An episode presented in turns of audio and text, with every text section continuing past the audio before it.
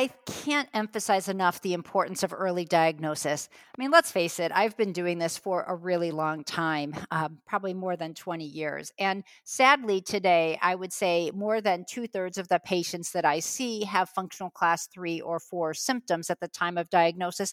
And that's really not unchanged compared to what it was at the beginning of my career.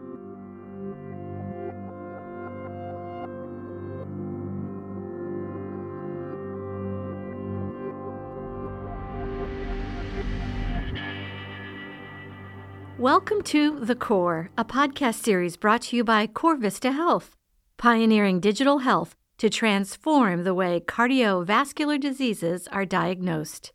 Please welcome today's host, Scott Burger, CorVista's Executive Vice President and Chief Commercial Officer.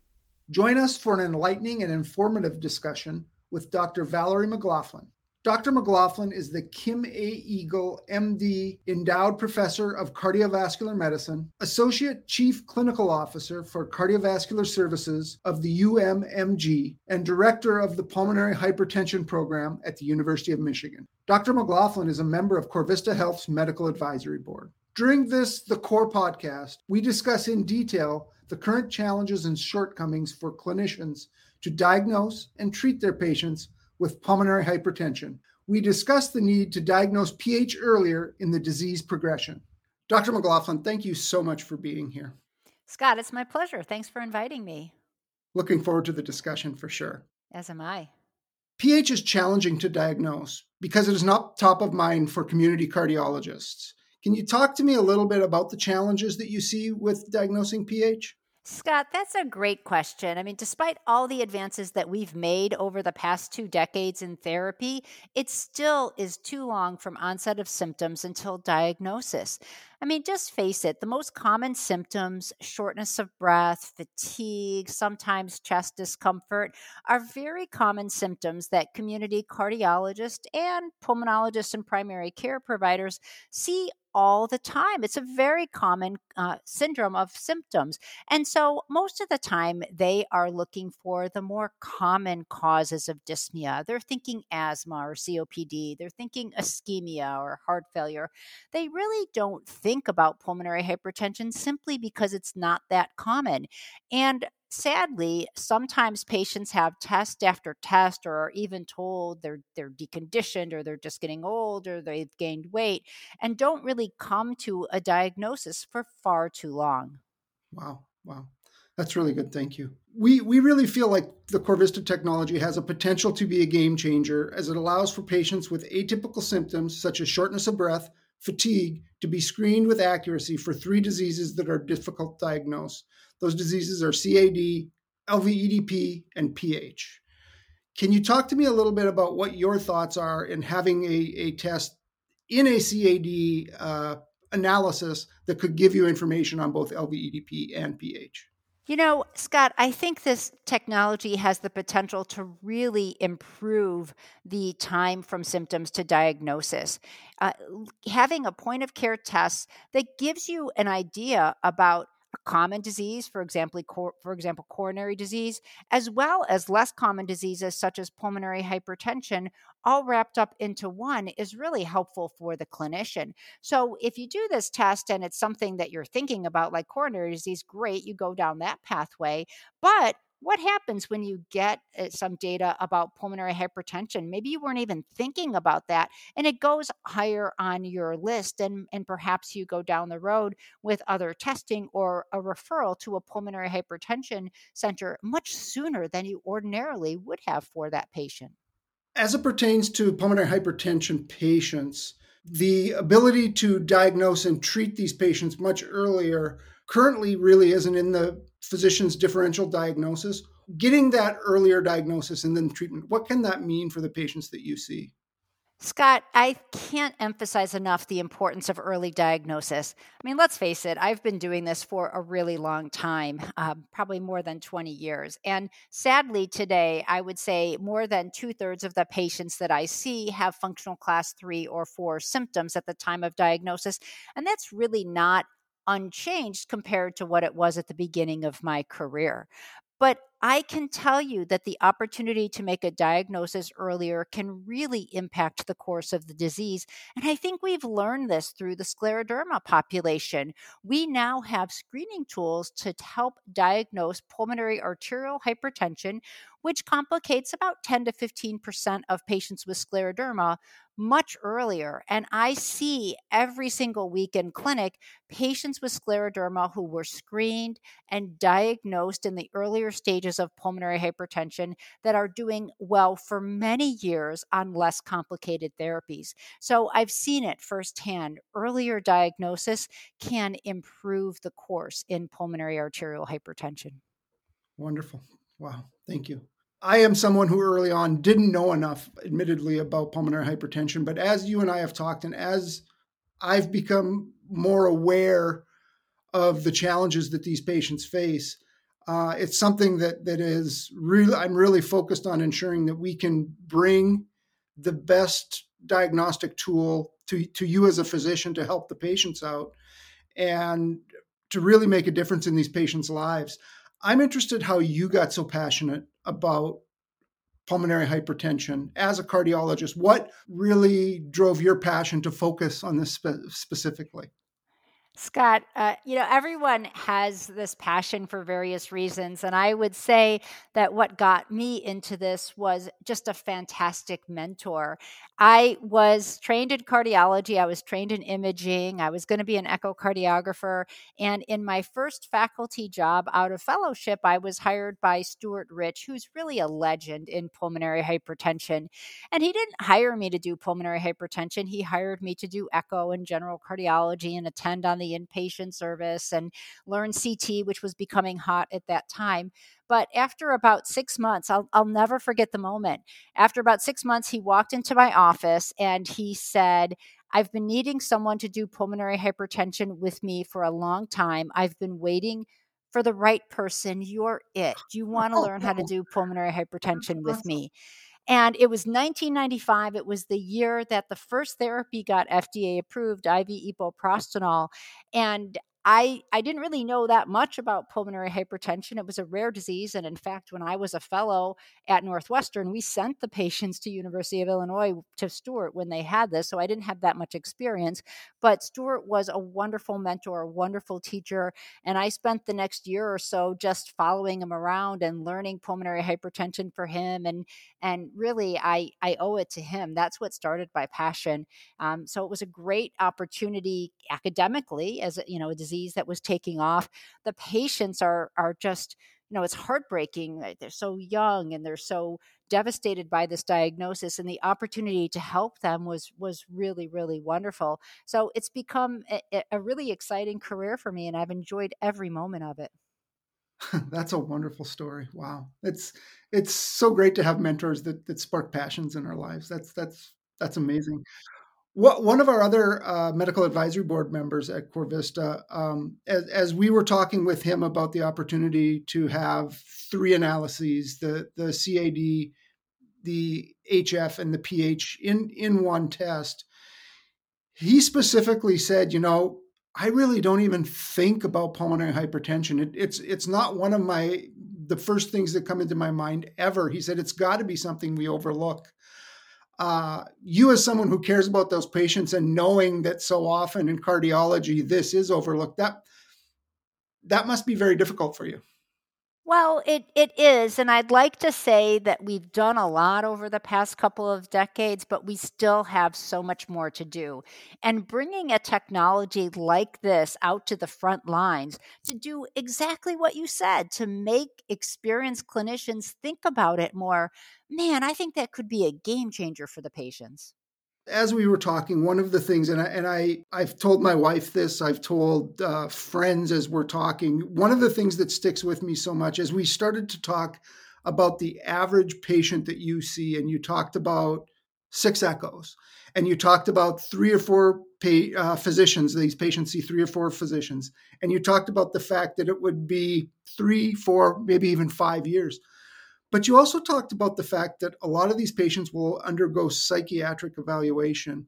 And it's got to be difficult enough to be extremely sick, but to have the med- the caregiver that you and go and see question that and, and actually be looked at for, for psychiatric evaluation, I couldn't even imagine the difficulties that these patients are, are uh, going through.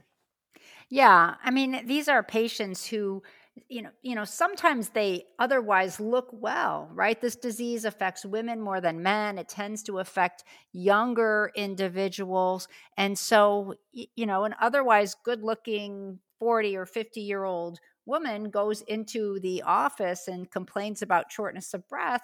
You know, uh, honestly, doctors don't really think about serious diseases that often. And so, while some of them may get testing, others end up getting told, you know, you need to lose weight or you must be depressed or or something like that. So it it is really sad for those patients and you can see how they get frustrated and often go from one doctor to another and it can be years before they're diagnosed.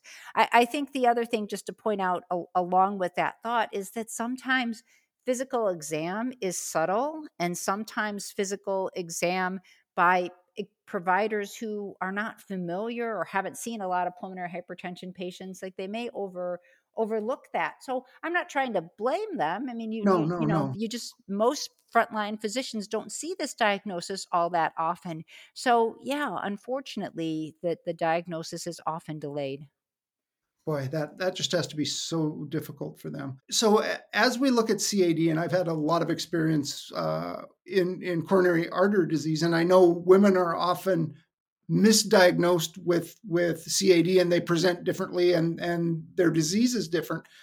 Does that at all play into the challenge as well in in diagnosing ph just because there's such an unknown inability to know exactly what's going on with cad for women yeah, you know, Scott, it's a great question. And I don't think we have as many studies on, you know, gender related issues in pulmonary hypertension as we do in coronary disease, but we know in coronary disease that women tend to present differently. We know that that providers and there's some gender biases in terms of the providers too, just don't think about serious heart problems as commonly in women as they do in men. So for sure those things could be contributing to the delayed diagnosis in pulmonary hypertension currently what are the, the kind of the key methods for diagnosing pulmonary hypertension for for for you and for say the general cardiologist who has, doesn't have a special specialty in in ph Sure, Scott. I think everything starts out with the history and physical examination, but we've already touched on some of the limitations of that. In terms of the history,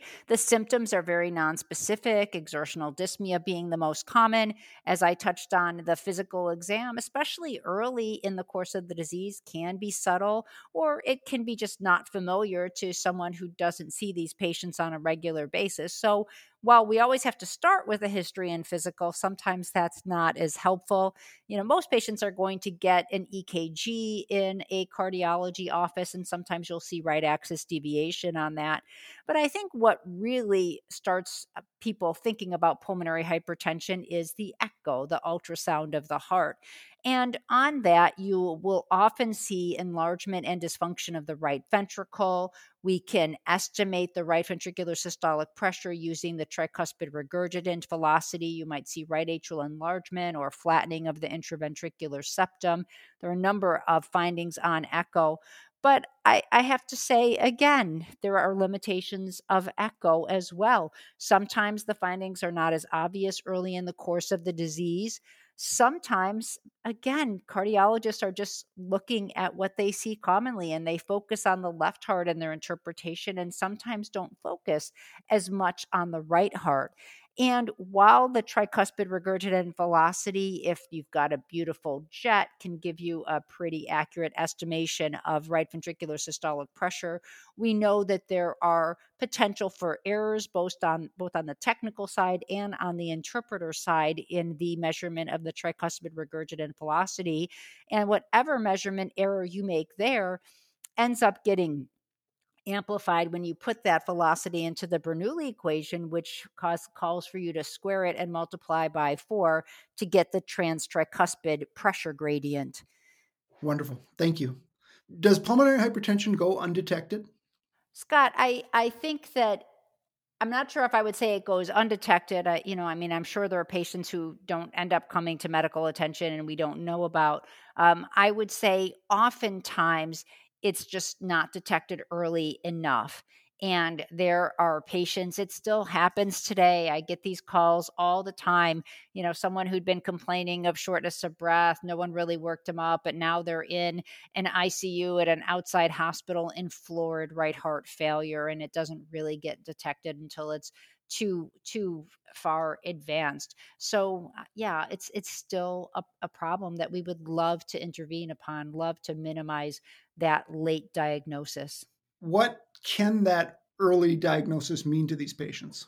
Sure. You know, um, Scott, the, the, the main problem in pulmonary arterial hypertension is that there's proliferation of the small arterioles of the endothelium and the smooth muscle cell, and there's there's basically destruction of that small um, pulmonary vascular bed, and that increases the resistance in the blood vessels of the lungs and causes stress on the right side of the heart.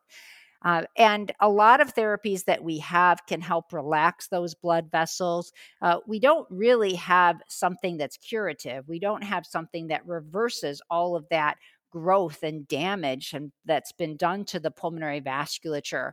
So I think the simplest way to answer your question is the opportunity to diagnose it earlier will give us the opportunity to to halt that growth of those blood vessels and and halt that destruction to the pulmonary vascular bed before it gets too advanced. So you if you can get to it early you can you can in essence slow the disease stop it from progressing and and keep that patient's quality of life as as high as it is at that particular time I think so. And and again, the sad part is we can't we can't say with a lot of definitive uh, confidence because we just don't get that many patients that early. But we do have some studies in the patients with scleroderma who undergo aggressive screening, and we can see that the patients who are diagnosed at an earlier stage with screening have less advanced hemodynamics, less right ventricular dysfunction, and better outcomes than those scleroderma patients that historically came to us once they developed symptoms. So I think that's the best comparison we can make. Yeah, it makes sense. It, it, as it's a challenge to find them earlier now, it, it would be tough to pontificate on on uh, what it means if you can get to them earlier when you really struggle to be able to get to them earlier currently. Sure, but it's logical, right? Yes, and if we can is. translate that example from scleroderma, I think that gives us a little bit of evidence absolutely. Maybe you had a whiteboard and you could design something to be your perfect product to help you diagnose pulmonary hypertension. What what are what are kind of your what's on your wish list? So I it's a great question, Scott, and I think I'm going to just push back a little bit on the the diagnose. I mean, what you're asking for is something to raise the index of suspicion earlier, right? So so what you're talking about is a point of care test that that I would say needs a pretty high sensitivity because you don't want to miss a, a, lot of patients who have this, um, and you're going to have to sacrifice some specificity for that. So a test that can be applied um, non invasively, point of care in the office of the local primary cardiologist or even pulmonologist. A lot of these patients end up going to see lung doctors to say, hey, the likelihood of pulmonary hypertension is pretty high. Maybe you should do more tests versus the likelihood of pulmonary hypertension is low, or here's an alternative diagnosis. I think that would be really useful to to get it on the differential earlier, it doesn't make the diagnosis. It's not going to be the perfect diagnosis, but it gets it on the dinner differential earlier, and that can can cause that primary or that provider to think about the other tests. Maybe they hadn't ordered an echo, or maybe the echo just didn't give a lot of information, but now we're more worried and we send them on to a pulmonary hypertension center. I love raising the index of suspicion. I think it, it's such a a great way to explain what we need to do with pulmonary hypertension. That's that's exactly right. We need to make people think about it. We need to get it on the differential diagnosis at an appropriate point in time. Again, you know, let's let's be honest, it's not the most common diagnosis that a patient's going to have when they walk into a cardiologist or a pulmonologist office with shortness of breath. I'm not saying it should be at the top of the diagnosis for everyone, but if there was a tool that could help those frontline providers think about it earlier, raise the index of suspicion, I think we would find a lot of patients at a less advanced stage. They still need the full workup, they still need to go down the whole diagnostic pathway, but we need to be thinking about it sooner in some of these patients. If we can get to them earlier, we can get them on medications earlier and hopefully improve their quality of life. Absolutely. And potentially the, the length of life too. Yes, Th- that would be amazing. Dr. McLaughlin, thank you so much for being a part of the core. This has been a fantastic discussion. I cannot thank you enough.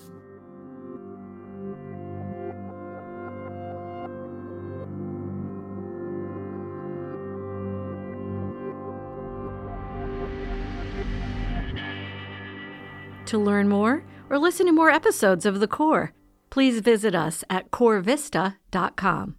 Please note, the CorVista system is an investigational device limited by federal law to investigational use and is not available for commercial distribution.